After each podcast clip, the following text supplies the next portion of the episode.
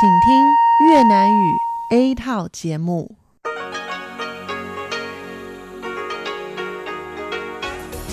Đây là Đài Phát thanh Quốc tế Đài Loan RTI.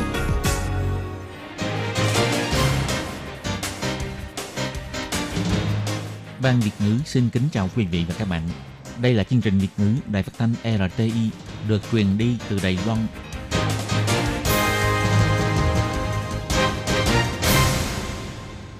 Tường Vi xin chào quý vị và các bạn. Chào mừng các bạn đến với chương trình phát thanh Việt ngữ Đài RTI. Các bạn thân mến, hôm nay là thứ Bảy, ngày 23 tháng 3 năm 2019, tức là 17 tháng 2 âm lịch năm kỷ hợi. Chương trình Việt ngữ của Đài RTI hôm nay sẽ được mở đầu bằng bản tin thời sự Đài Loan. Tiếp theo là phần chuyên đề, sau đó là các chuyên mục Tiếng Hoa cho mỗi ngày, theo dòng thời sự và cuối cùng, chương trình sẽ được khép lại bằng chuyên mục Thế hệ trẻ Đài Loan. Trước tiên, xin mời quý vị và các bạn cùng theo dõi nội dung tóm lược của bản tin thời sự Đài Loan. Học sinh Đài Loan đoạt giải món tráng miệng xuất sắc nhất trong cuộc thi nấu ăn thanh niên Pháp quốc tế. Theo báo cáo Liên Hợp Quốc cho biết, so với chiến tranh thì nước bẩn còn mang lại nhiều rủi ro hơn đối với tính mạng của trẻ em – tiếp viên hãng Eva Airlines sẽ tổ chức bãi công nếu đàm phán lần thứ hai không đạt được thỏa thuận chung. Do ảnh hưởng của gió mùa đông bắc và hệ thống tầng mây hoa năm, thời tiết toàn Đài Loan lạnh và ẩm ướt. Nhiều người bị hại do sử dụng dịch vụ môi giới hôn nhân nước ngoài để kết hôn. Cuối cùng là, gần đây xuất hiện lâm tặc trộm gỗ quý là người di dân mới, 80% là người Việt Nam. Sau đây xin mời các bạn cùng theo dõi nội dung chi tiết.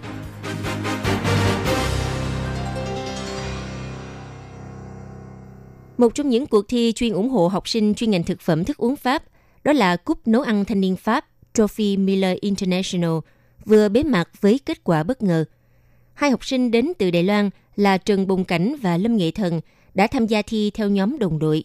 Hai bạn đã dựa vào những nguyên liệu do giám khảo chỉ định để chế biến một món chính – và một món tráng miệng. Kết quả hai bạn đã giành được giải món tráng miệng xuất sắc nhất.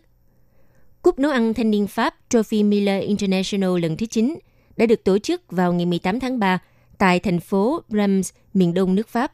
Có tổng cộng 12 đội tham gia, mỗi đội hai người trong thời gian 3 tiếng rưỡi phải hoàn thành một món mặn và một món tráng miệng ngọt bằng nguyên liệu do giám khảo chỉ định.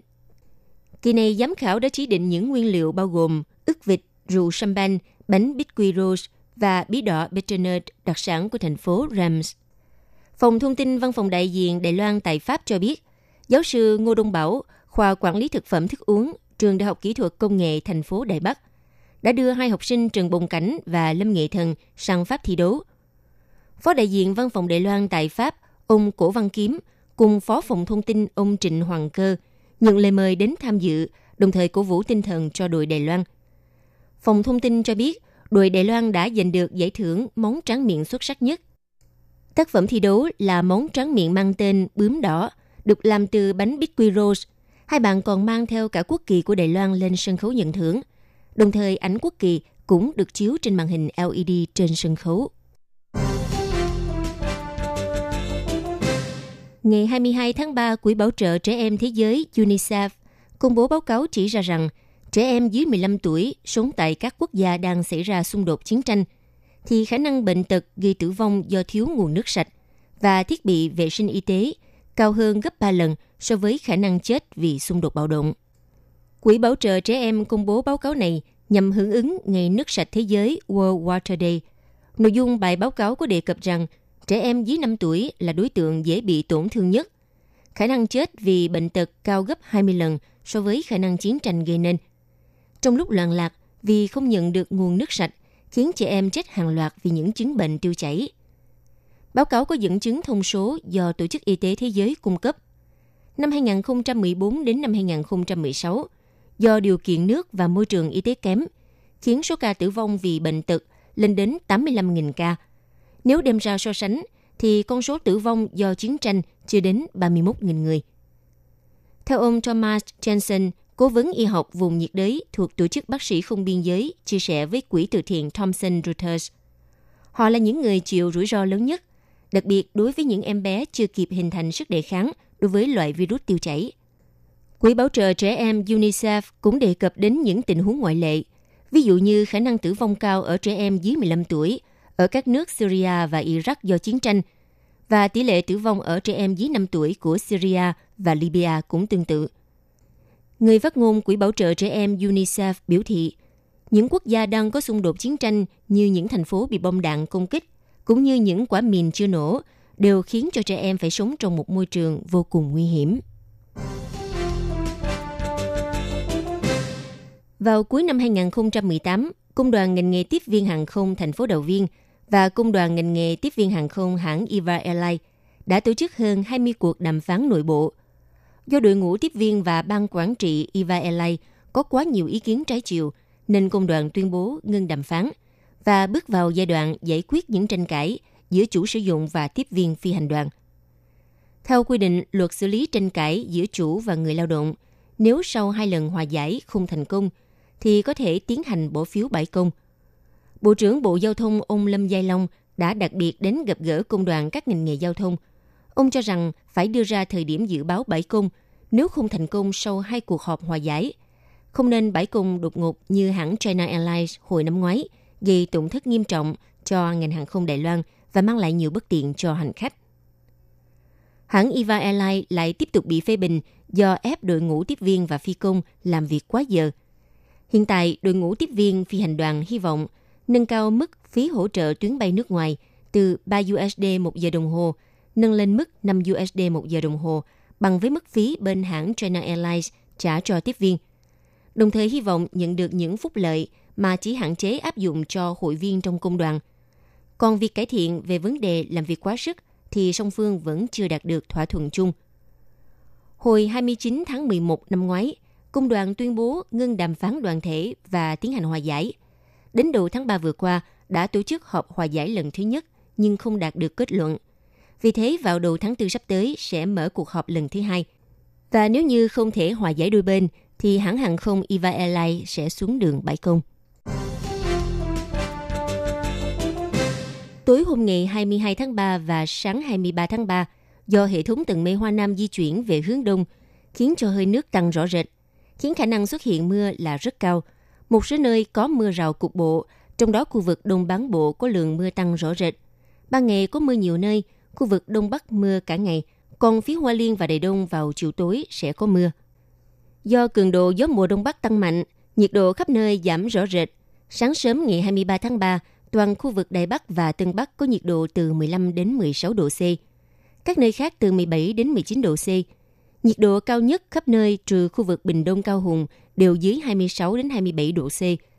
Các nơi khác nhiệt độ đều giảm rõ rệt. Nhiệt độ cao nhất khu vực miền Bắc khoảng 16 đến 18 độ C. Khu vực Trung Bộ và Đài Nam, Hoa Liên, Đài Đông có nhiệt độ cao nhất từ 20 đến 23 độ C. Vấn đề môi giới hôn nhân nước ngoài trong những năm gần đây lại tiếp tục xảy ra những vụ việc gây tranh cãi – một người đàn ông họ Lâm thông qua quảng cáo đã tìm đến dịch vụ môi giới hôn nhân nước ngoài để lấy vợ. Ông cho biết sau hai lần mai mối hôn nhân thất bại, tốn gần một triệu đài tệ, cả hai đời vợ đều dùng đủ lý do để ly hôn hoặc bỏ trốn.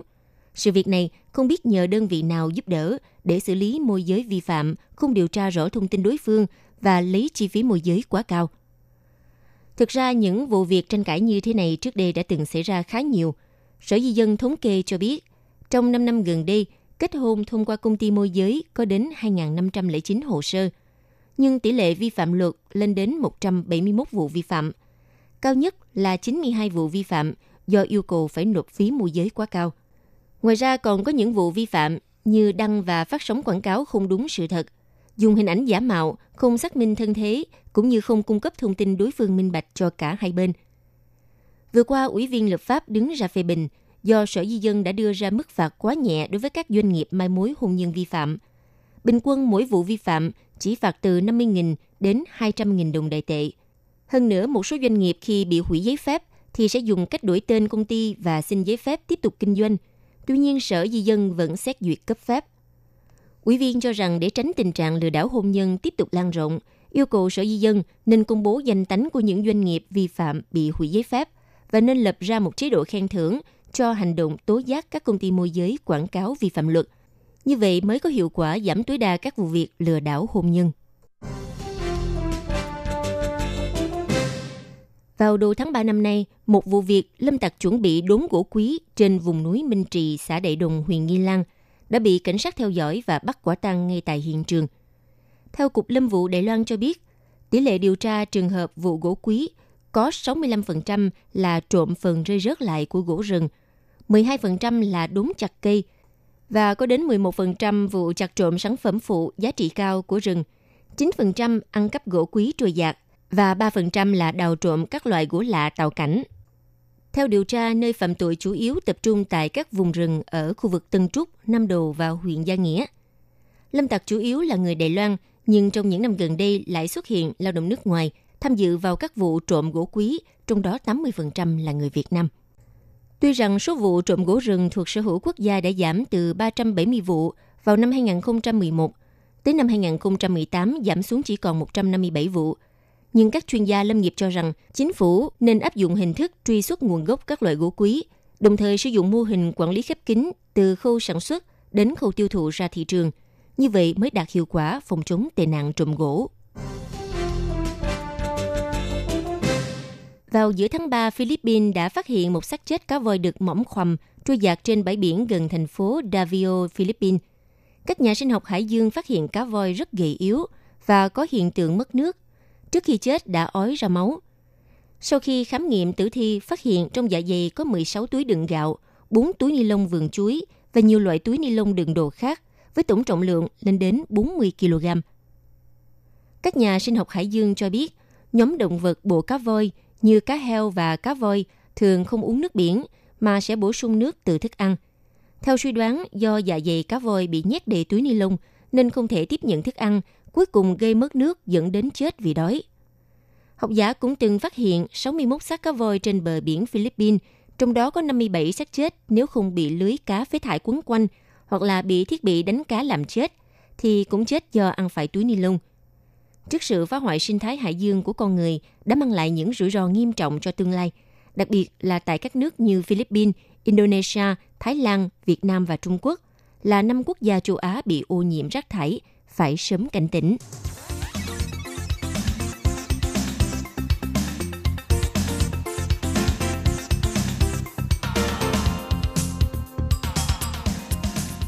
Quý vị và các bạn thân mến, vừa rồi là bản tin thời sự Đài Loan do Tường Vi biên tập và thực hiện. Xin cảm ơn sự chú ý lắng nghe của các bạn. Tiếp theo xin mời các bạn theo dõi phần thông báo.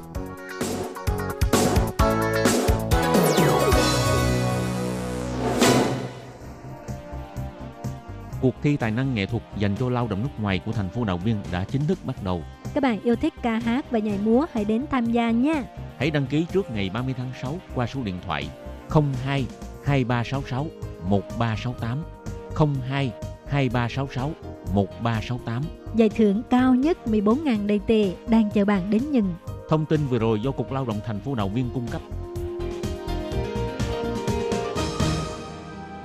Luật bảo vệ động vật của Đài Loan quy định không một ai có quyền quấy rối, ngược đãi hoặc gây tổn thương cho động vật, không được cố ý giết hại chó mèo, nặng nhất sẽ bị xử phạt 2 năm tù giam hoặc lao động công ích, đồng thời sẽ bị xử phạt hành chính từ 200.000 đến 2 triệu đài tệ. Mua bán hoặc ăn thịt chó mèo sẽ bị xử phạt từ 50.000 đến 250.000 đài tệ. Lao động nước ngoài nếu vi phạm luật bảo vệ động vật và bị công tố viên khởi tố hoặc tòa án xét xử có tội, Bộ Lao động sẽ hủy bỏ giấy phép thuê lao động và trục xuất về nước để đảm bảo quyền lợi làm việc của bạn. Xin đừng gây tổn thương cho động vật.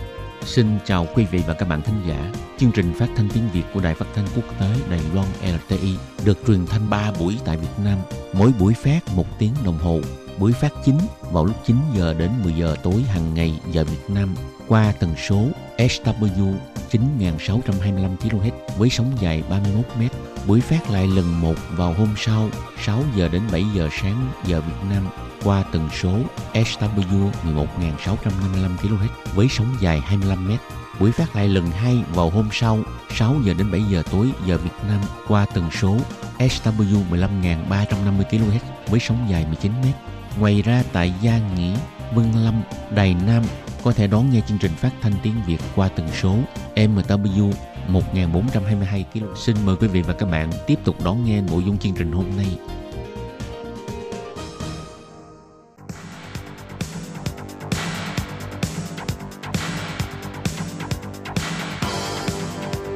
Đây là đài phát thanh quốc tế Đài Loan RTI, truyền thanh từ Đài Loan. Mời các bạn theo dõi bài chuyên đề hôm nay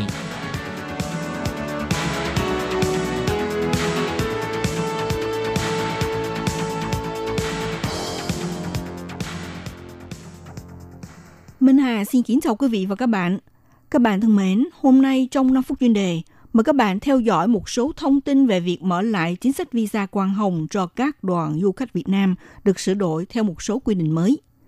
Cuối năm ngoái xảy ra sự kiện có 4 đoàn du lịch Việt Nam, gồm có 152 trên 153 người đã bỏ trốn ngay sau khi đặt chân đến Đài Loan.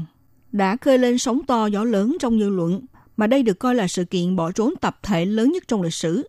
Sau đó, cuộc Pháp chế của Viện Lập pháp đề xuất báo cáo nghiên cứu kiến nghị chính phủ nên cân nhắc đến việc thực hiện biện pháp miễn thị thực có điều kiện đối với các quốc gia trong chính sách hướng Nam mới. Cuộc pháp chế nêu ra nhằm thúc đẩy chính sách hướng Nam mới, chính phủ xúc tiến du khách Đông Nam Á đến thăm Đài Loan, đẩy mạnh cái gọi là chuyên án visa quang hồng. Nói cách khác, mở cửa cho công dân của 6 quốc gia bao gồm Ấn Độ, Indonesia, Việt Nam, Myanmar, Campuchia và Lào bằng cách áp dụng biện pháp nhanh chóng cấp visa cho các đoàn du lịch. Tuy nhiên, sau khi chấp hành chuyên án visa quang hồng từ năm 2015 đến cuối năm 2018, đã có hơn 500 du khách Việt mất liên lạc. Những người này đều đi theo con đường của chính sách quang hồng tiến hành những chuyến giả vờ đi du lịch, nhưng thực tế là nhằm mục đích vượt biên, và những sự kiện này đã xuất hiện từ nhiều năm.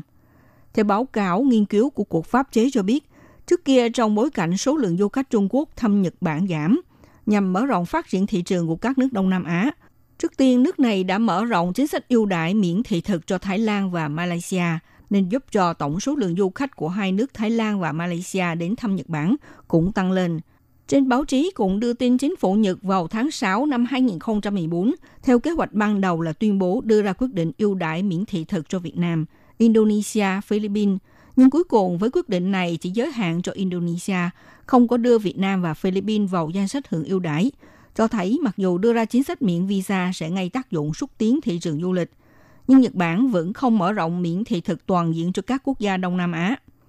Cuộc pháp chế đề nghị mở rộng cấp thị thực có điều kiện dành cho du khách Đông Nam Á, trong đó kể cả Việt Nam. Mặc dù đạt hiệu quả xúc tiến du lịch, nhưng cũng có thể đưa Đài Loan trở thành địa điểm tiện lợi cho băng nhóm phạm tội xuyên quốc gia. Tuy nhiên, để tránh xảy ra tình hình vượt biên và tăng cường kiểm soát quản lý, một mặt lại có thể đạt hiệu quả xúc tiến du lịch, trong chính sách nếu cho rằng thực hiện bằng biện pháp miễn visa vẫn là điều cần thiết, thì nên cân nhắc việc tiến hành sàng lọc với những du khách của nước đối tượng hay là cân nhắc đến vấn đề xây dựng một ngưỡng cửa quy định đối với phí du lịch hoặc yêu cầu đề xuất chứng minh tài chính làm điều kiện tiên quyết để miễn thị thực có điều kiện, hầu tránh việc tái diễn tình trạng du lịch giả vờ mà vượt biên thực tế. Sau khi xảy ra vụ đoàn khách Việt Nam bỏ trốn, khi đó thì Bộ Ngoại giao cũng tuyên bố tạm ngưng cấp visa điện tử cho đoàn du khách Việt Nam đi theo chuyên án Quang Hồng.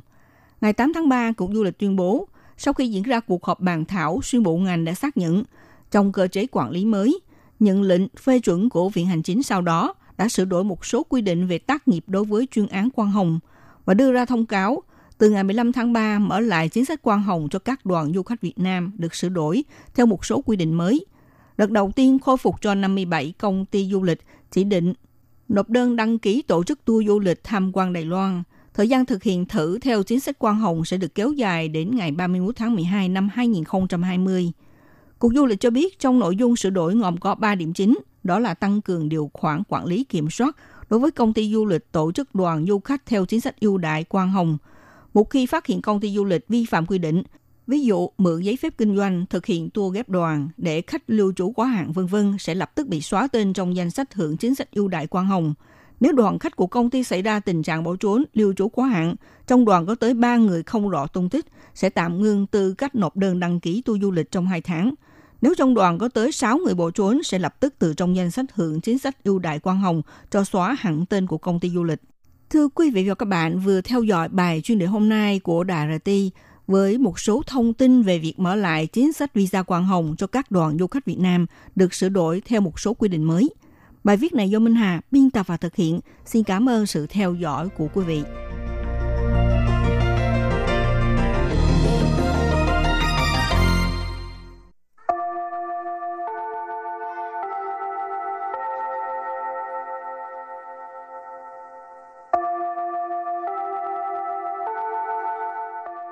Xin mời quý vị và các bạn đến với chuyên mục Tiếng Hoa cho mỗi ngày do Hoàng Lam và Lệ Phương cùng thực hiện.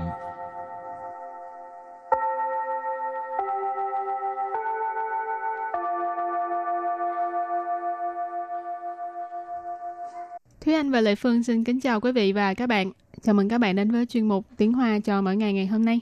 Thúy Anh đang ở nhà thuê hay là nhà của mình? Em đang ở nhà thuê và nhà ở trên tầng 5 nên mỗi ngày đều phải đi bộ 5 tầng. Ủa, không có thang máy hả? Nhà được xây rất là lâu rồi cho nên không có thang máy chị. Ủa, hàng gì ha, không có mập là đúng rồi, ngày nào cũng uh, vận động ha. Quen rồi đúng không? Ngày nào Dạ. cũng lên lầu năm. Rồi hôm nay mình học hai câu, trong đó có từ phản chú tức là tiền thuê nhà. Câu thứ nhất, tôi sống trong phòng xây thêm trên tầng thượng nên tiền thuê nhà rẻ hơn. Và câu thứ hai, mùa hè chắc là nóng lắm phải không? Và bây giờ chúng ta lắng nghe cô giáo đọc hai câu mẫu này bằng tiếng Hoa. 我住在顶楼加盖的房间，房租比较便宜。夏天一定很热吧？ Thúy Anh xin giải thích câu mẫu số 1. 我住在顶楼加盖的房间，房租比较便宜。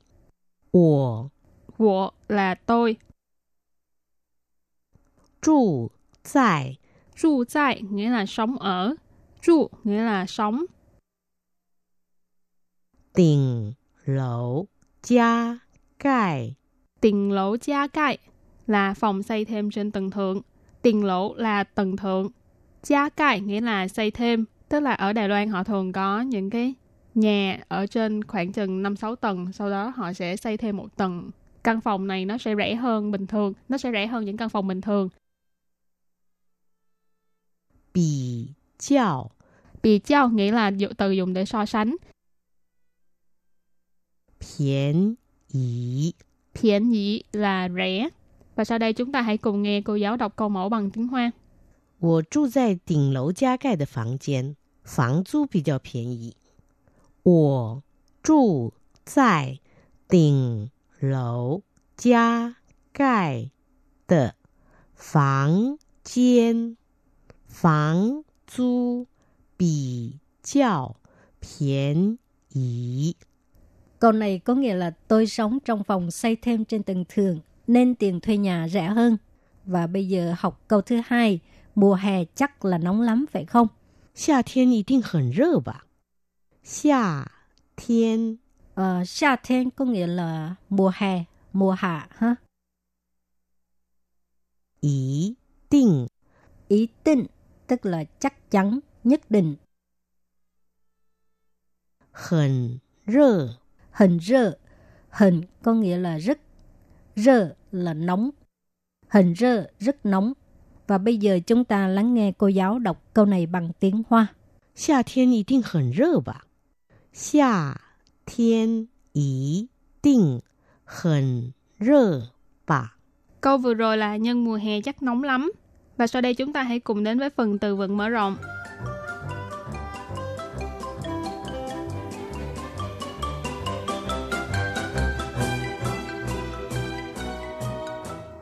冷气，冷气， Lần chi nghĩa là máy lạnh. 空调，空调， Khôn thẻo, điều hòa nhiệt độ. Thực ra khôn thẻo với lệnh si là một ha. Chẳng hạn như những nơi ờ, rộng rãi, văn phòng rộng hay là siêu thị đồ gì ha. Thì Ừ. người ta xài cái gọi là khôn thẻo. 热气，热气， Rơ chi nghĩa là hơi nóng. Rồi, bây giờ mình đặt câu cho các từ vựng mở rộng ha. Từ thứ nhất, lệnh si là máy lạnh ha. Thiên si 太热了，他整夜开着冷气睡觉。天气太热了，他整夜开着冷气睡觉。Có nghĩa là trời nóng quá, anh ấy mở máy lạnh suốt đêm để ngủ. Thiên si tức là thời tiết. Ờ, thay rơ là rơ là nóng, thay rơ quá nóng hoặc là nóng quá đều được ha. Từ thay này có nghĩa là quá, phó từ. Tha trần dê tha, ờ, đại từ nhân xưng ngôi thứ ba. Anh ấy, ông ấy, chị ấy, em ấy đều được. Trần dê tức là suốt đêm. Khai trở lệnh si tức là mở máy lạnh. Lệnh si là máy lạnh. Còn suy chao là ngủ. Và đặt câu với từ tiếp theo là không thẹo. Không thẹo nghĩa là điều hòa nhiệt độ. 由于大楼的中央空调故障，影响了大家的办公效率。 由于大楼的中央空调故障，影响了大家的办公效率. Câu này có nghĩa là do máy điều hòa trung ương của tòa nhà này gặp sự cố, cho nên đã ảnh hưởng đến hiệu suất làm việc của mọi người. Dấu dụ là do hoặc là vì. Ta lộ nghĩa là tòa nhà hoặc là tòa nhà cao tầng. Ở đây mình dịch là tòa nhà là được rồi. Trung gian không thiệu, nãy mình có nói không thiệu là điều hòa nhiệt độ. Trung gian không thiệu nghĩa là máy điều hòa trung tâm. Cu trạng nghĩa là gặp sự cố hoặc là hư hỏng. Cho nên vế đầu là do máy điều hòa nhiệt độ trung tâm của tòa nhà gặp sự cố. Diễn xiang là ảnh hưởng. Ta gia nghĩa là mọi người. Ban công xiao lü. Ban công là làm việc. Cho nên có lẽ các bạn thường nghe thấy những từ như ban công sư, nghĩa là phòng làm việc. Ban công là làm việc. Xiao lü là hiệu suất hoặc là năng suất. Cho nên vế sau ghép lại là ảnh hưởng đến hiệu suất làm việc của mọi người. Rồi, bây giờ mình đặt câu cho từ rơ xì tức là hơi nóng. 请问要怎么解决厨房热气的问题？请问要怎么解决厨房热气的问题？Câu này có nghĩa là xin hỏi làm thế nào để giải quyết vấn đề về hơi nóng ở nhà bếp. Ờ, xin问tức là xin hỏi. Dầm mơ, giải quyết tức là làm thế nào để giải quyết. Dầm mơ tức là làm thế nào ha. Giải quyết tức là giải quyết. Chủ phòng là nhà bếp. Rơ si vấn thì tức là vấn đề về hơi nóng ha. Vấn thì có nghĩa là vấn đề. Rơ si tức là hơi nóng. Và sau đây chúng ta hãy cùng ôn tập lại hai câu mẫu của ngày hôm nay. Mời cô giáo đọc lại hai câu mẫu bằng tiếng Hoa.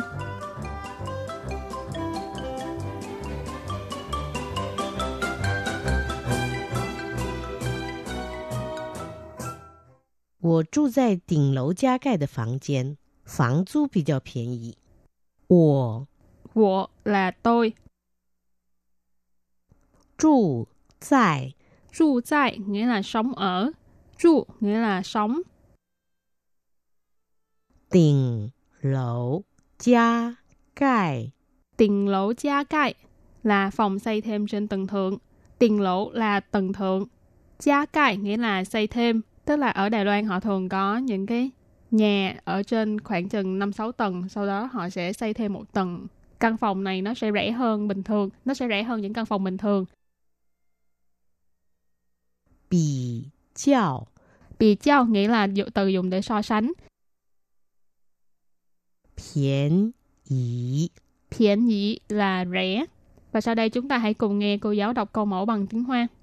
我住在顶楼加盖的房间，房租比较便宜。 我住在顶楼加盖的房间，房租比较便宜。 Câu này có nghĩa là tôi sống trong phòng xây thêm trên tầng thường nên tiền thuê nhà rẻ hơn. Và bây giờ học câu thứ hai, mùa hè chắc là nóng lắm phải không? 夏天一定很热吧？ 夏天 Ờ,夏天có nghĩa là mùa hè, mùa hạ ha. 一定 Ý định tức là chắc chắn, nhất định. 很热。 Hình rơ, hình có nghĩa là rất, rơ là nóng. Hình rơ rất nóng. Và bây giờ chúng ta lắng nghe cô giáo đọc câu này bằng tiếng Hoa. 夏天一定很热吧？ 夏天一定很热吧？ Câu vừa rồi là nhân mùa hè chắc nóng lắm.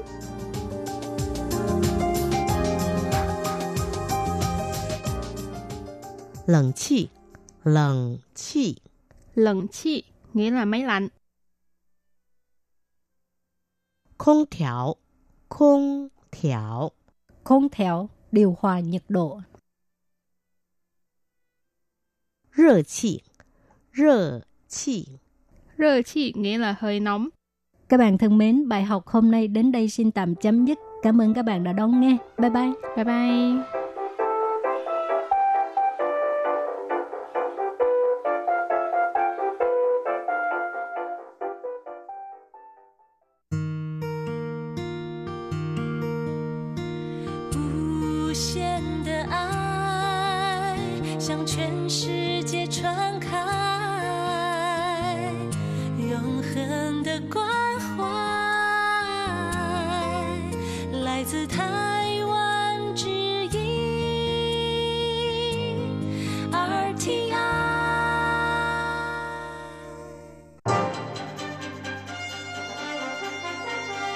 Quý vị đang đón nghe chương trình Việt ngữ Đài RTI truyền thanh từ Đài Loan.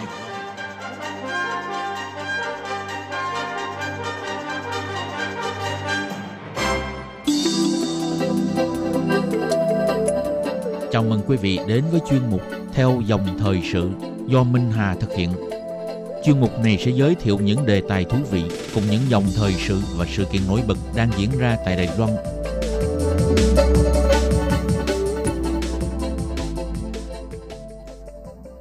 Xin kính chào quý vị và các bạn.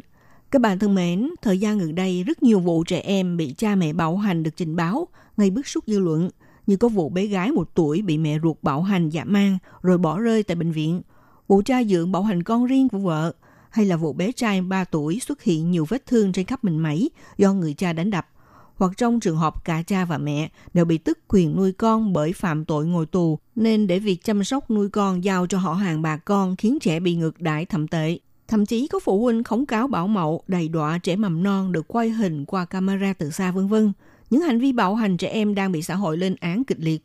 Nhìn chung thì nhiều gia đình vẫn coi đánh đập, hành hạ con cái là công việc nội bộ. Con cái là của riêng của cha mẹ, do đó cha mẹ muốn làm gì thì làm. Không ít gia đình biết quyền được bảo vệ bởi pháp luật của trẻ em nhưng vẫn hành hạ trẻ. Đứng trước tình trạng bạo hành và ngược đãi thân thể trẻ em, cộng đồng xã hội chúng ta không thể thờ ơ phó mặc cho vấn nạn này tiếp diễn. Vậy thì chúng ta nên làm gì? Chính phủ sẽ có những giải pháp nào để ngăn chặn nạn bạo hành trẻ em hay không? Trong chuyên mục theo dòng thời sự của ngày hôm nay, mời các bạn cùng Minh Hà tìm hiểu thực trạng của bạo lực trẻ em ở các gia đình Đài Loan hiện nay, giải pháp nào để bảo vệ trẻ em khỏi bạo hành, chính phủ sẽ làm gì để xóa nạn bạo hành trẻ em vân vân. Tất cả vấn đề này sẽ lần lượt được nêu ra trong bài viết sau đây. Mời các bạn cùng đón nghe nhé.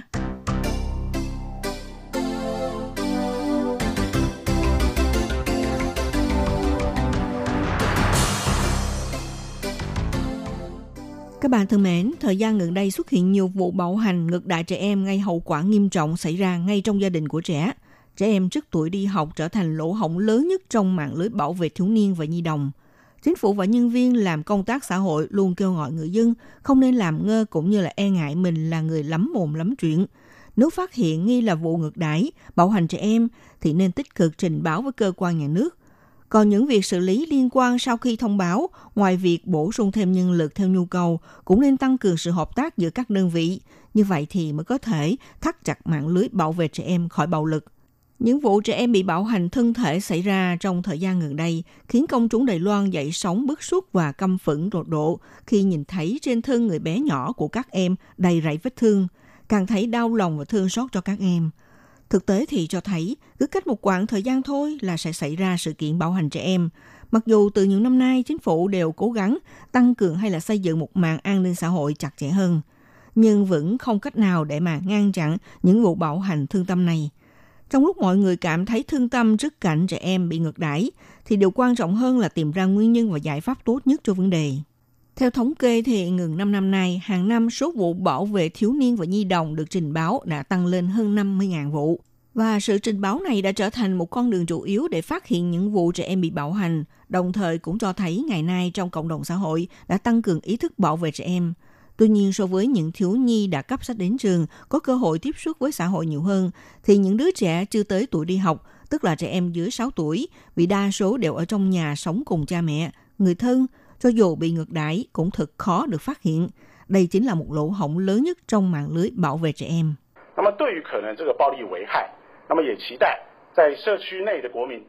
Vừa rồi là lời phát biểu của người phát ngôn phụ tổng thống ông Hoàng Trọng Ngạn cho biết, đối với mọi khả năng bạo lực có thể đem tới sự nguy hại cho trẻ em, cũng kỳ vọng mọi người dân trong cộng đồng dân cư có thể thông báo ngay lập tức đến các cơ quan hiệu quan trong đó gồm có đoàn thể phúc lợi xã hội, cơ quan thi hành pháp luật có thể nhanh chóng đến xử lý để đảm bảo thực sự mỗi gia đình và mỗi một người dân đều có thể tránh xa mối đe dọa và bạo hành.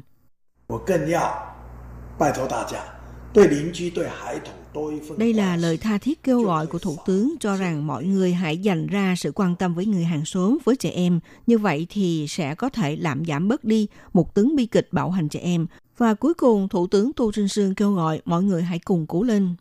Dù cho chính phủ có tăng cường mạng lưới bảo vệ trẻ em đến giường nào khi cánh cửa của gia đình đã khép chặt, nhưng tiếng khóc của trẻ thường thường chỉ có người hàng xóm ở xung quanh mới nghe thấy. Vì vậy, gần đây sau khi xảy ra nhiều vụ bạo hành trẻ em, Phụ Tổng thống và Viện Hành Chính cũng kêu gọi cộng đồng xã hội hãy để ý tình hình sinh hoạt của những đứa trẻ nhỏ đang sống ở quanh ta và can đảm đến trình báo, bởi vì cộng đồng cư dân chính là một yếu tố cần thiết và chủ yếu để bù đắp vào lỗ hổng. Cũng là sức mạnh quan trọng nhất nếu có sự chung tay hỗ trợ của cộng đồng cư dân thì mới có thể đưa sự quan tâm và tiếp xúc đi sâu vào mọi ngóc ngách trong xóm nhà. Bà Trang Thục Huệ là người dày dặn kinh nghiệm trong công tác xã hội 38 năm nay, hiện là chủ nhiệm trung tâm nâng đỡ gia đình khu vực phía Bắc Đài Nam cho biết như sau.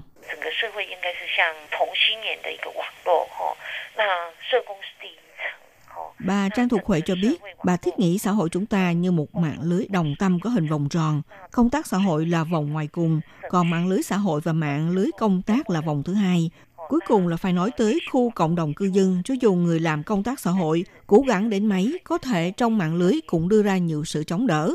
Tuy nhiên, những tiếng kêu la than khóc của trẻ em bị bạo hành thì chỉ có người hàng xóm mới nghe thấy. Chỉ có trong khu ở của cộng đồng cư dân mới phát hiện và thấy được. Nếu như trong cụm dân cư này mà không quan tâm và lưu ý tới sự kiện, thì bà thiết nghĩ vẫn sẽ xảy ra liên tục những vụ bạo hành trẻ em. Vậy trong tình trạng như thế nào thì mới cần thiết đi trình báo với đơn vị có liên quan? Bà Trang Thục Huệ nêu ra, trước tiên nên lưu ý xem trẻ em có phải thường xuyên ăn mặc với các bộ quần áo không thích hợp. Lấy ví dụ vào mùa hè thì lại cho bé mặc áo tay dài, quần dài rất có thể đây là cách che đậy vết thương của trẻ. Hoặc là đứa trẻ có tư thế đi đứng không bình thường thì đây cũng có thể là do bị thương gây ra. Ngoài ra, nếu đứa trẻ thường xuyên ra ngoài kia chơi mà người nhà thì lơ là, không quan tâm, hoặc thường xuyên bị bệnh nhưng lại không được cha mẹ đưa đi khám bệnh, hay có thể là trong gia đình rõ ràng có em bé nhưng đã lâu lắm rồi mà không thấy bóng dáng của trẻ em, hoặc là thường xuyên nghe thấy tiếng khóc của trẻ. Tất cả tình trạng này đều rất đáng cho chúng ta quan tâm và lưu ý. Bà Trang Thục Huệ cho biết như sau. 这个哭声，假如就说一两声，当然我觉得是 OK 的啦，哦。Nếu như đứa trẻ chỉ khóc có một vài tiếng khóc thì tôi thấy là ok. Nhưng nếu như bạn thấy tiếng khóc kéo dài, khóc thật lâu và khóc trong một thời gian không hợp lý, sự thật là có thể vào cuộc uh, can thiệp đi trình báo. Thà rằng bạn thông báo sai cũng không nên vì bỏ lỡ cơ hội trình báo để mà không kịp ra tay cứu giúp cho trẻ. Vì vậy, những khi bạn gặp được những trường hợp như thế này thì chúng tôi vẫn khuyến khích bạn hãy lắm mồm lắm chuyện một chút để thông báo với đơn vị hiệu quan. Còn việc nhận xét vụ việc kế tiếp thì sẽ giao cho nhân viên làm công tác xã hội để xử lý.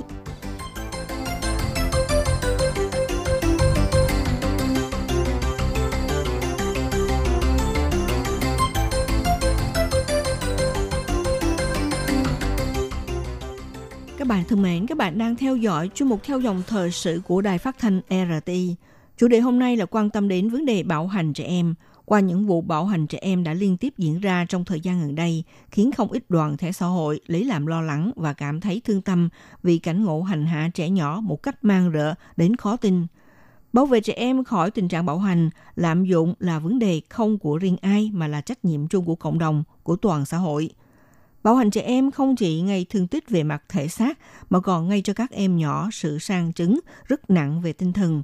Đây là tổn thương tuy không giám định, đo đếm được song lại ảnh hưởng rất nặng nề. Trẻ em là chủ nhân tương lai của đất nước, bởi vậy mà việc tìm ra các biện pháp để ngăn chặn, phòng ngừa và bảo vệ để các em thoát khỏi nạn bạo hành rất là quan trọng. Vừa rồi, theo người làm công tác xã hội, bà Trang Thục Huệ nêu ra giải pháp kêu gọi những người hàng xóm hãy quan tâm và theo dõi tình trạng cuộc sống của trẻ em trong khu cộng đồng cư dân. Nếu phát hiện những tình trạng bạo hành trẻ em khả nghi thì hãy lắm mồm lắm chuyện, thông báo với đơn vị để trẻ em tránh được nguy cơ bị bạo lực. Trong việc bảo vệ nhi đồng và thiếu niên, việc trình báo, thông báo chỉ là phát hiện vấn đề, nhưng việc xử lý tiếp theo mới thực sự là để giải quyết vấn đề. Sau khi các trung tâm phòng chống bạo lực ở các huyện thị hay là đường dây nóng 113 nhận được sự thông báo của dân chúng, thì trung tâm phụ trách kiểm tra và điều động nhân lực sẽ xem xét mức độ nguy hiểm hay là khẩn cấp của vụ việc, giao cho nhân viên công tác xã hội đến xử lý. Nhân viên xã hội cần phải tìm hiểu trong vòng 24 tiếng đồng hồ để xác định đứa trẻ sự thật có bị bạo hành hay không. Nếu là do cha mẹ thiếu chính xác trong quan niệm giáo dục, dạy dỗ con, nên có cách cư xử không đúng cách với con cái, hay là cha mẹ phạt con có những hành vi sai lầm nên nặng tay đánh đập con. Tuy nhiên vẫn nằm trong phạm vi an toàn, không nguy hại đến tính mạng của trẻ em. Như vậy thì sẽ giao cho các tổ chức phúc lợi xã hội tiến hành sự giao tiếp quan tâm và trao đổi với phụ huynh. Nếu gặp trường hợp nghiêm trọng, không thể nào để trẻ em được sống an toàn trong gia đình, thì cần phải xem xét và đưa đứa trẻ khỏi nhà, sắp xếp tại một cơ quan hoặc là xếp đặt tại một gia đình chăm sóc hộ. Vì vậy sẽ giúp cho trung tâm kiểm soát và nguồn nhân lực làm công tác xã hội có thể tạo mối ảnh hưởng trực tiếp cũng như đạt hiệu suất xử lý cho công tác sau này. Đặc biệt là đối với những người làm công tác xã hội là thuộc nhóm người tiên phong phụ trách cứu giúp trẻ em khỏi bạo hành, ngoài việc phải đến ngay nơi xảy ra vụ bạo hành để tìm hiểu quan tâm tình hình, song đối mặt những trường hợp phức tạp hơn như ngược đại tinh thần hoặc là phụ huynh không muốn phối hợp thì lúc này càng phải mất nhiều thời gian hơn để tiếp tục theo dõi, thường xuyên tới thăm hỏi. Do đó, cho dù những năm gần đây chính phủ liên tục bổ sung thêm nguồn lực làm công tác xã hội, nhưng vẫn có cảm xúc, sức không đủ để làm điều lòng mình mong muốn. Ngoài ra, trong công tác bảo vệ trẻ em sẽ liên quan đến nhiều lĩnh vực, cần sự phối hợp của nhiều đơn vị. Đối với nhân viên giáo dục ở nhà trường các cấp không những có nghĩa vụ thông báo gặp tình trạng khẩn cấp cần có sự can thiệp của lực lượng cảnh sát. Ngoài ra nếu là trường hợp liên quan đến vấn đề cha hay mẹ bị tâm thần hoặc là phụ huynh không muốn nhân viên làm công tác xã hội tới tìm hiểu, lúc này thì cần sự hợp tác của Cục Y tế. Tại thành phố Đài Bắc hiện nay đã xây dựng một kênh hợp tác lấy gia đình làm trung tâm tập hợp mọi nguồn hỗ trợ – theo Phó chủ nhiệm Trung tâm Phòng chống bạo hành gia đình và xâm hại tình dục của thành phố Đài Bắc, Trần Ngạn Trúc cho biết như thế này.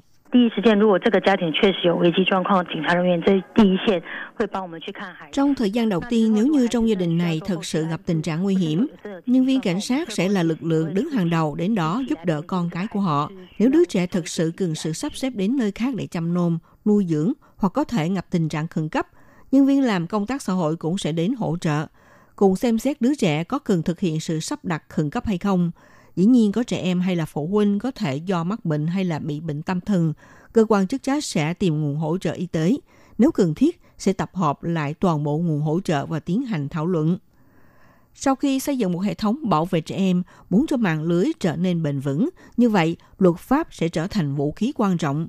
Tại vì lập pháp sẽ nâng cao trách nhiệm hình phạt đối với tội ngược đại trẻ em – trong quá trình thông báo và xử trí cần đến lực lượng công quyền thì phải lập pháp mới giúp cho cơ chế được tăng thêm nhiều sức mạnh. Lấy trường hợp như là có cha mẹ, có thể mắc bệnh đặc biệt phải bắt buộc đi khám và điều trị, hoặc có thể phải tham gia chương trình giáo dục cách nuôi dạy con cái. Nhưng đa số thà chịu phạt cũng không muốn phối hợp với cơ quan nhà nước. Lúc này thì phải có những quy định mạnh mẽ hơn để ép buộc họ phải tuân thủ. Thực tế có làm thay đổi tình trạng sức khỏe và tinh thần của cha mẹ hay là thay đổi quan niệm trong cách dạy con, như vậy mới là một trong những giải pháp hiệu quả để giảm rủi ro xảy ra những vụ bạo hành trẻ em. Ngoài ra, trong quá trình xử lý những vụ bạo hành trẻ em, rất có thể nhân viên làm công tác xã hội sẽ bị phụ huynh khởi kiện theo nhóm bảo vệ trẻ em và thiếu niên thuộc Trung tâm Nghiên cứu Bạo lực Gia đình của trường đọc Kỵ Nam cũng đề nghị nếu như đã xác định đây là vụ bạo hành trẻ em, như vậy phải dành cho nhân viên làm công tác xã hội có nhiều lực lượng công quyền, đồng thời xây dựng thể chế bảo vệ nhân viên làm công tác xã hội, giúp đỡ họ xử lý những vấn đề có thể bị khởi kiện sau này, để khi người làm công tác xã hội không phải lo lắng mà dốc toàn lực bảo vệ trẻ em. Nói tóm lại, ngăn ngừa bạo lực thân thể trẻ em rất cần sự chung tay của toàn xã hội để bảo đảm cho các em được sống trong môi trường an toàn, được chăm sóc phục hồi, hòa nhập với gia đình và cộng đồng. Các bạn thân mến, hôm nay trong chương mục theo dòng thời sự tìm hiểu về thực trạng của bạo lực trẻ em ở các gia đình Đài Loan hiện nay, giải pháp nào để bảo vệ trẻ em khỏi bạo hành, chính phủ sẽ làm gì để xóa nạn bạo hành trẻ em. Đề tài tìm hiểu này xin được khép lại tại đây nhé. Minh Hà xin kính chào tạm các bạn và hẹn gặp lại các bạn cũng trong làn sóng này vào buổi phát kỳ sau.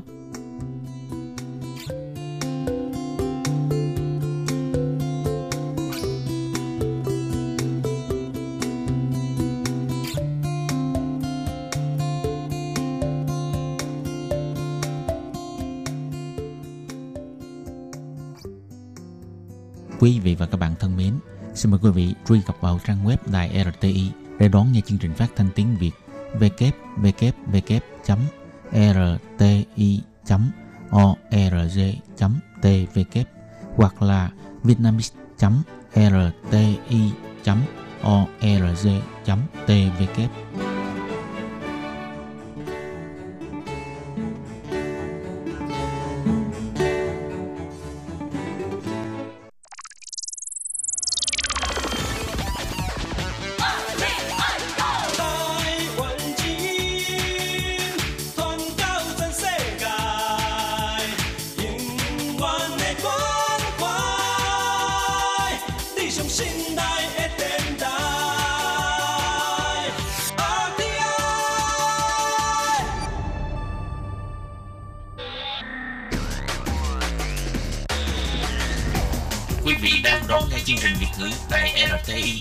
thanh từ Đài Loan.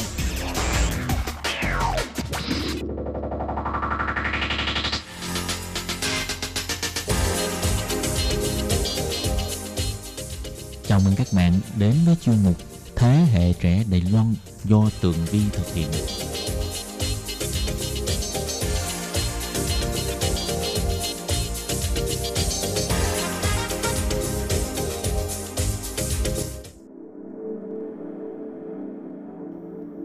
Chào mừng các bạn trở lại với chuyên mục Thế hệ trẻ Đài Loan để nắm bắt được những thông tin vui nhộn và trẻ trung nhất. Thưa các bạn, ngày hôm nay thì à, Tường Vi muốn giới thiệu với các bạn một loại hình nghệ thuật có liên quan đến nhiếp ảnh. Khi mà nói đến nhiếp ảnh thì chắc chắn là mọi người sẽ nghĩ à, Tường Vi sẽ giới thiệu với các bạn những à, nghệ thuật gia hay là phương thức chụp ảnh làm sao cho đẹp, làm sao chụp phong cảnh, con người, động vật vân vân. Nhưng ngày hôm nay thì à, Tường Vi muốn à, đem đến cho các bạn một đề tài khá là mới, đó là nghệ thuật nhiếp ảnh thực phẩm.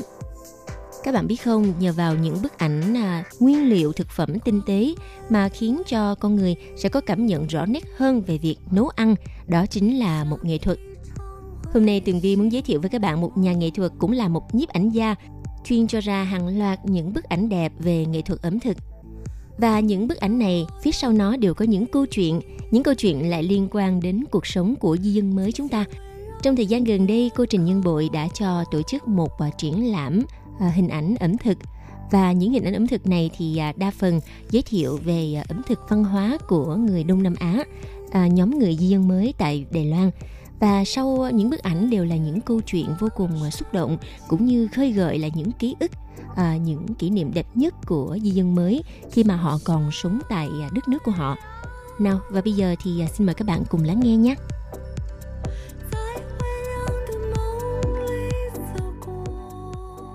Thì các bạn ở Đài Loan thì có khá nhiều những nhà nghệ thuật trẻ Hôm nay Tường Vi đặc biệt à, giới thiệu đến các bạn cô Trình Nhân Bội là bởi vì vừa qua cô cho tổ chức một triển lãm có liên quan đến đề tài dương mới rất là thú vị mà cũng là một trong những người à, nghệ thuật gia đầu tiên tại Đài Loan à, có cái ý tưởng là đưa những à, nét à, độc đáo của ẩm thực văn hóa người Đông Nam Á vào à, cuộc sống của người Đài Loan để người Đài Loan có thể hiểu hơn nhiều và khám phá những điều mới mẻ trong đó. Cô ờ, Trình Nhân Bội Trần Rịnh Pei là học sinh ờ, tốt nghiệp khoa sản phẩm công nghiệp của trường ờ, Đại học Sử Chen Ta Xuệ, là một trong những trường đại học nghệ thuật thiết kế khá là nổi tiếng của Đài Loan. Và sau khi tốt nghiệp đại học thì cô học lên thạc sĩ khoa nghiên cứu kỹ nghệ nghệ thuật trường Đại học Nghệ thuật Đài Bắc. Cô là một cô gái trẻ luôn nung nấu những ý tưởng tạo ra một bộ sản phẩm ảnh nghệ thuật nấu nướng vừa đơn giản và vừa tinh tế. Ý tưởng của cô đã được hình thành khi mà nhìn thấy việc sắp xếp nguyên liệu với nhau một cách vô cùng trật tự ngăn nắp ở phòng bếp. Cô chia sẻ là tính sáng tạo luôn ờ, được tôi đặt lên hàng đầu. Cùng ờ, với việc ờ, áp dụng kỹ thuật chụp cao, tôi sẽ cố gắng để cho ra những bức hình đẹp nhất. Đầu tiên thì cô sẽ lựa chọn nguyên liệu cho món ăn của mình và tỉ mỉ tỉa tót từng loại thực phẩm một. Rồi sau đó thì sẽ sắp xếp nguyên liệu một cách vô cùng khoa học, tinh tế sao cho khi mà lên hình á, bức ảnh sẽ toát lên được vẻ đẹp của nguyên liệu giản đơn để mà nấu lên những à, món ăn đó. Cuối cùng thì à, cô sẽ cắt ảnh vuông và đổi phông nền cho bức ảnh nó sẽ tạo được sự thanh lịch và sang trọng. Vâng và điều đặc biệt hơn nữa là cô Trình Nhân Bội đã cho ra những tác phẩm ảnh nghệ thuật về à, món ăn của người Đông Nam Á tại Đài Loan. Theo lời chia sẻ của cô Trình Nhân Bội thì à, chỉ cần một món ăn ngon là đủ để mang lại vị ngọt cho cuộc sống. Thưa các bạn, từ hình tượng cho đến trái tim, cô à, Trình Nhân Bội đã gắn kết tương tư qua ống kính của mình và thể hiện qua cuộc triển lãm mang tên Cuộc vận động biến tố công thức nấu ăn. Cô đã dùng những à, vật dụng rất là chân thật để biểu đạt những cảnh vật hư ảo và giữ lại mỹ vị trên đầu lưỡi cho người xem bức ảnh phát thảo lên nỗi nhớ của di dân mới đối với người thân và quê hương của mình một cách da diết. Nó tựa như là một chiếc ờ, nút bấm trong nháy mắt đã mở ra một cánh cửa để mà đem được cái sự kết nối với quê nhà và mang lại niềm an ủi cho những linh hồn của những người con xa xứ như là được trở về trong vòng tay của người mẹ mình. Theo cô chia sẻ thì ờ, trước sự dung hòa văn hóa đa sắc tộc ở Đài Loan, điều này đã âm thầm dẫn đến một sự biến hóa vô hình của ẩm thực – Thời gian thì cứ thế trôi qua, những trái tim hoang mang, họ cuối cùng cũng đã tìm được ngôi nhà an cư lập nghiệp. Và những món ăn quê hương, ờ, không biết từ khi nào nó đã hòa quyện vào hương vị địa phương. Như thể là rượu lâu ngày sẽ chiết ra một chiếc bình mới, rồi sẽ tạo ra một hương vị phong phú và ngọt ngào hơn. Triển lãm cuộc vận động biến tấu công thức nấu ăn được cô hình dung rằng ký thức của cảm quan càng lâu nó lại càng trở nên mới. Và dùng thị giác, vị giác cũng như khứu giác để kết nối tâm tư suy nghĩ sâu sắc của những người di cư. Cũng như là tâm trạng hỉ nổ ai lạc, những phiền não đều được dấn vào bên trong hình ảnh ẩm thực. Nhà nghệ thuật uh, Trình Nhân Bội cảm ơn ông trời đã an bài cho cô có cơ hội mở ra một hành trình thiết kế dựa trên nguyên liệu ẩm thực để mà ghi lại cảm xúc của những người xa xứ. Khi ờ, được hỏi tại sao cô Trình Nhân Bội lại tham gia vào mảng nghệ thuật chụp ẩm thực, thì cô trả lời, có lẽ liên quan đến môi trường trưởng thành của tôi, bởi vì à, từ bé cô Trình Nhân Bội đã rất là nhạy bén đối với ẩm thực và những ký ức ngọt ngào của gia đình à, ngồi quây quần bên bàn ăn dần dần nó đã thấm nhuần và trở thành một hình ảnh rất là rõ nét ở trong trái tim cô. Theo kinh nghiệm nhiều năm ra nước ngoài tham dự à, lưu trú tại Art Farm thì à, cô tiếp xúc được rất nhiều với hình thái văn hóa ẩm thực khác nhau của các dân tộc trên toàn thế giới. Và điều đó đã tạo ra cảm hứng cho cô sáng tạo ra nghệ thuật thị giác, thể hiện à, mối liên kết giữa ẩm thực và nhân văn. Cô Trình Nhân Bội cho biết cô rất là thích nấu ăn. Vào à, năm 2014 thì à, cô đã từng được Bộ Văn hóa chọn làm người đại diện mang theo tác phẩm Nì de leo Lì, Wo de Shi Pu, tạm dịch là món ăn của bạn, công thức của tôi, để sang Pháp tham gia kế hoạch lưu trú giao lưu tại Art Farm. Từ đó đã mở ra một loạt các kế hoạch nghệ thuật thực nghiệm như ờ, kế hoạch điều khắc thực phẩm mang tên Make a Wish and Let Me Feed You, hãy ước và để tôi cho bạn ăn, để thể hiện thực lực mềm của Đài Loan ra trường quốc tế. Trong kế hoạch này thì cô đã mời những người lạ trên đường làm người tham dự, rồi mời họ thuật lại những món ăn quê nhà của mình, rồi ờ, cô sẽ thực hiện những món ăn đó. Và cô chia sẻ là vì tập tục văn hóa khác nhau cho nên thành phẩm luôn có những mùi vị khác biệt so với những gì mà họ dự đoán. Cô cho biết rằng à, từ nghệ thuật dấn thân như thế này đã khiến cho cô phải suy nghĩ cặn kẽ hơn về mối liên kết giữa ẩm thực và ký ức. Cô nói rằng, thực ra điều chúng ta kỳ vọng là hương vị quê hương không có gì có thể thay thế. Và cũng chính nhờ vào những lĩnh ngộ như vậy thì đã tạo động lực cho cô sau khi trở về Đài Loan vào năm 2017 thì à, cô liền bắt tay vào việc sáng tạo ra cuộc vận động biến tấu công thức nấu ăn. Cô dùng thủ pháp nghệ thuật để xem xét thật là kỹ lưỡng, rồi dựa trên sự hòa nhập giữa nguyên liệu ẩm thực cùng với vật thể để viết nên thế giới tâm hồn và những câu chuyện lịch sử được truyền miệng từ à, các nàng dâu nước ngoài.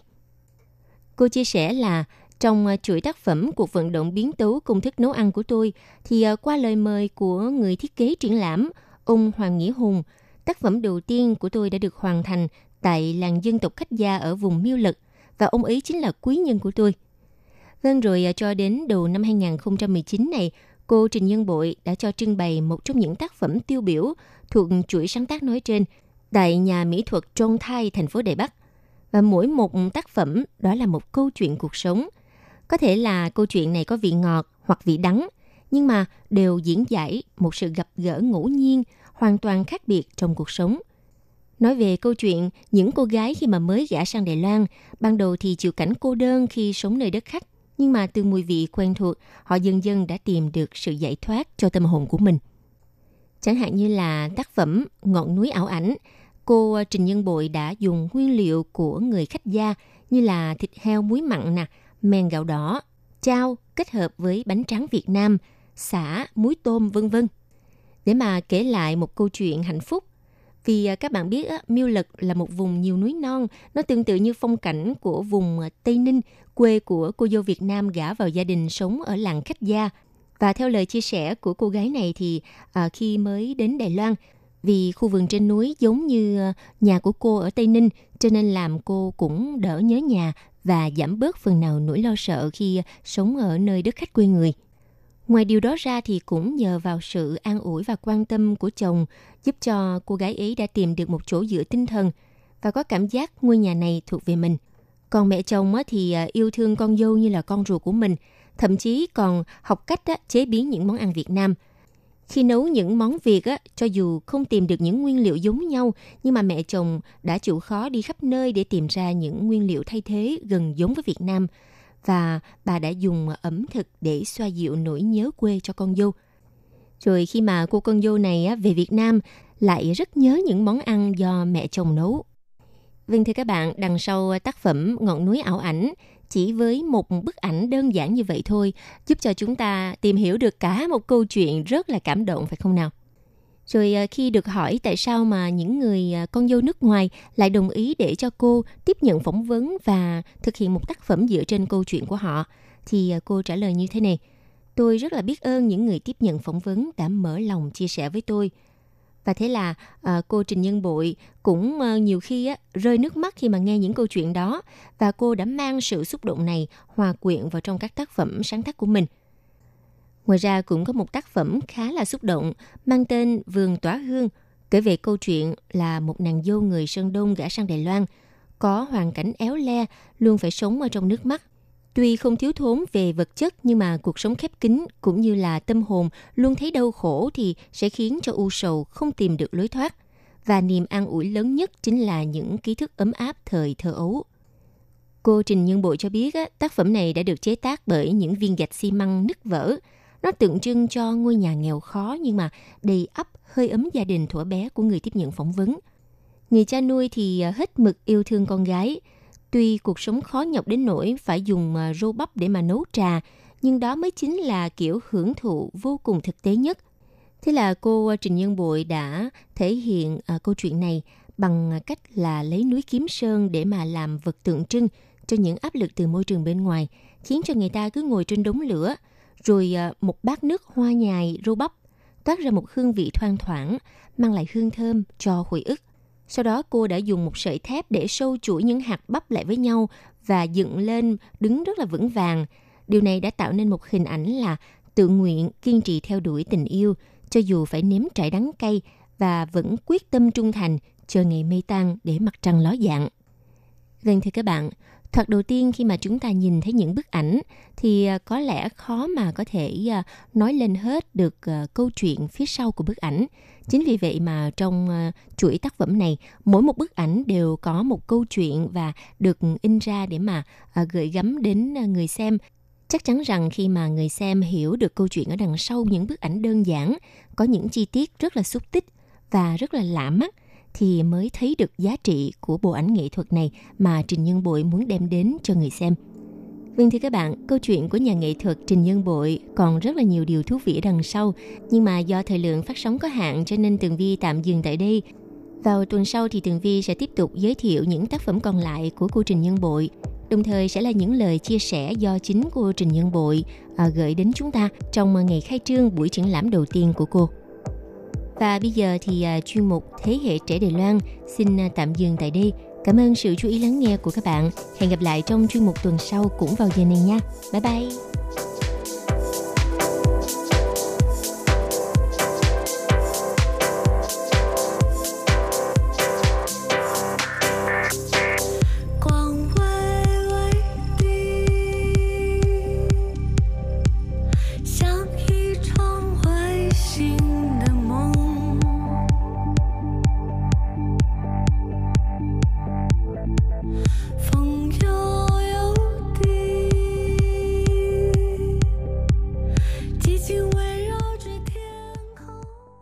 Hộp thư ban Việt ngữ Vietnamese Service PO Box 123 gạch ngang 199 Taipei 11199 Còn thư từ của thính giả Việt Nam xin gửi đến hộp thư số 104 Hà Nội, Việt Nam. Số máy phát 886 2 2885 2254